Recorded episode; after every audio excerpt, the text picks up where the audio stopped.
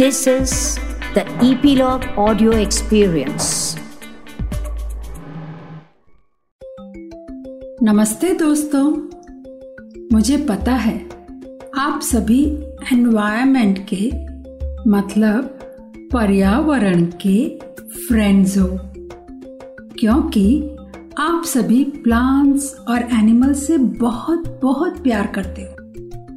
World environment day पर सुनीता दादी आप सभी को अपने एनवायरनमेंट को संभाल कर रखने की रिस्पॉन्सिबिलिटी याद दिलाने आई है चुलबुली टेल्स पर।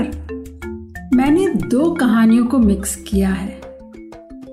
एक बहुत बहुत पुरानी है गौतम बुद्धा के समय की और दूसरी कहानी है सुमन की, इस जमाने की।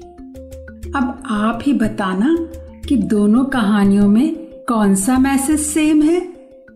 तो कहानी का नाम है हमारी संस्कृति। एक दिन भगवान बुद्ध आश्रम के दौरे पर थे। उन्हें देखकर एक भिक्षु सामने आया। भिक्षु मतलब उनका स्टूडेंट उसने एक शॉल के लिए प्रार्थना की कि, भगवान बुद्ध, मुझे एक शॉल चाहिए। बुद्ध ने उससे पूछा तुम्हारे पुराने शॉल का क्या हुआ? भगवान, वो तो बहुत पुराना हो गया है और जगह जगह से फट गया था। इसलिए आजकल मैंने चादर की तरह उसका बिछौना बना दिया है। भिक्षु ने कहा, बुद्ध ने फिर पूछा, फिर तुमने पुरानी चादर का क्या किया? चादर तो लगातार इस्तेमाल के बाद एकदम फट गई थी। इसलिए मैंने उसे काट कर तकिए का कवर बना दिया था। भिक्षु ने उत्तर दिया, पर तुम्हारे इस नए कवर से पहले भी तो तकिए पर कोई कवर चढ़ा होगा? उसका क्या हुआ? बुद्ध ने और बारीकी से पूछा, उस तकिए के कवर पर मेरा सिर हज़ारों लाखों बार रगड़ा होगा और उससे वह कवर फट गया था। तो मैंने उस फटे हुए कवर का एक पायदान बना लिया था। पाँव पहुँचने वाला? भिक्षु ने विनम्रता से कहा, बुद्ध को इस उत्तर से भी संतुष्टि नहीं हुई। वो हमेशा गहराई से खोज करते थे और इसलिए उन्होंने एक सवाल और पूछा अच्छा यह बताओ, तुमने पुराने पायदान का क्या किया? भिक्षु ने अपने दोनों हाथ जोड़कर कहा, पुराना पायदान? वह तो पाँव की रगड़ से एकदम तार तार हो गया था। उसके धागे धागे निकल रहे थे, इसलिए मैंने उन सारे रेशों को, धागों को इकट्ठा करके एक बाती बनाई और बाद में उस बाती को तेल के दिए में जलाया। भिक्षु की बात सुनकर बुद्ध मुस्कुराए। तो एक शॉल से बाती तक भिक्षु ने क्या सभी चीज़ों को अच्छे से यूज़ किया? हाँ ना, और इसीलिए भिक्षु को नया शॉल मिल गया। कहीं ऐसा तो नहीं कि हम ज़रूरत से ज़्यादा वस्तुएँ खरीदते हैं, सामान बाज़ार से खरीदते हैं, और जितने ज़्यादा सामान बनते हैं, उन सभी चीज़ों को बनाने के लिए पानी, पेड़, पौधे, मिट्टी आदि को यूज़ करना पड़ता है। और कितना कचरा हम पैदा करते हैं। हम सामान खरीदते हैं, हम उनको फेंक देते हैं। जबकि हम इन सभी चीज़ों का कई अलग अलग तरह से उपयोग भी ला सकते हैं। और चीज़ों को मिल बांट कर भी यूज़ किया जा सकता है। तो ये थी हमारी गौतम बुद्धा की कहानी। अब कहानी सुनते हैं सुमन की। सुमन आज बहुत खुश थी। उसके पापा आज उसे कैरम दिलाने वाले थे। स्कूल में कुछ दिनों की छुट्टियाँ होने वाली थी और आज लास्ट क्लास थी। एनवायरमेंट की क्लास चल रही थी। मैडम ने बच्चों को एनवायरमेंट पे आए संकट के बारे में बताया और बताया कि हम अपने एनवायरमेंट को कैसे बचा सकते हैं। और वो बताने के लिए उन्होंने फाइव आर बताए। R for rose R for rat वो वाला आर। तो मैडम ने बताया, पहला आर रिफ्यूज मतलब इनकार करना। जिन चीज़ों को यूज़ करने से हमारी फैमिली को या हमारे एनवायरनमेंट को नुकसान पहुँचा हो, ऐसी चीज़ों को हमें नहीं खरीदना चाहिए, हमें इनकार कर देना चाहिए। दूसरा आर है रिड्यूस यानी कम यूज़ करना। हम कई चीज़ों को ऐसा खरीद लेते हैं कि हमें समझ ही नहीं आता हम एक बार के बाद उसको कैसे यूज़ करें। तीसरा आर होता है रीयूज यानी कोई भी चीज़ को हम अलग अलग तरह से या उसी चीज़ को हम बार बार काम में ला सकते हैं क्या?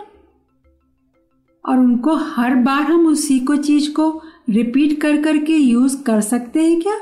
तो उसे हम कहते हैं रीयूज चौथा आर हुआ रीपर्पज जैसे भिक्षु ने एक शॉल को कई तरह से यूज़ किया, उसे कहते हैं रीपर्पज और लास्ट फिफ्थ आर हुआ रिसाइकल यानी जो चीज़ हमारे काम में न आती हो उन्हें रिसाइकलिंग सेंटर में भेजकर मशीनों के द्वारा कुछ और चीज़ों में उसका उपयोग ले आना। जैसे आजकल प्लास्टिक से ईंटें भी बनती है, प्लास्टिक से ब्रिक्स बनती हैं, प्लास्टिक को हम रोड बनाने में यूज़ में ला सकते हैं।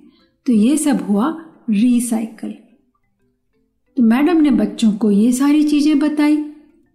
फाइव आर कौन कौन से थे? Refuse reduce reuse repurpose and recycle Suman को ये बात बहुत अच्छी लगी। फिर मैडम ने सब स्टूडेंट से कहा, बच्चों से कहा कि ये सारे चीज़ों को आपको छुट्टियों में यूज़ में लाना है। आप कैसे इनको यूज़ में लाते हो? घर पर क्या इनसे तुम डिफरेंट करते हो? छुट्टियों के बाद आकर मुझे बताना। सुमन घर पहुँची और पापा ने कहा, चलो, कैरम लेने चलना है ना? और सुमन को मैडम की बात याद आ गई एनवायरमेंट बचाने की। तो सुमन ने पापा से कहा, मुझे कैरम बोर्ड नहीं चाहिए पापा। पापा हैरान हो गए, क्यों? तुम तो जिद कर रही थी?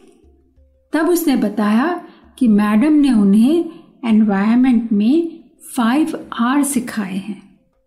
कौन कौन से थे five R refuse reduce reuse repurpose and recycle पापा बड़े खुश हो गए।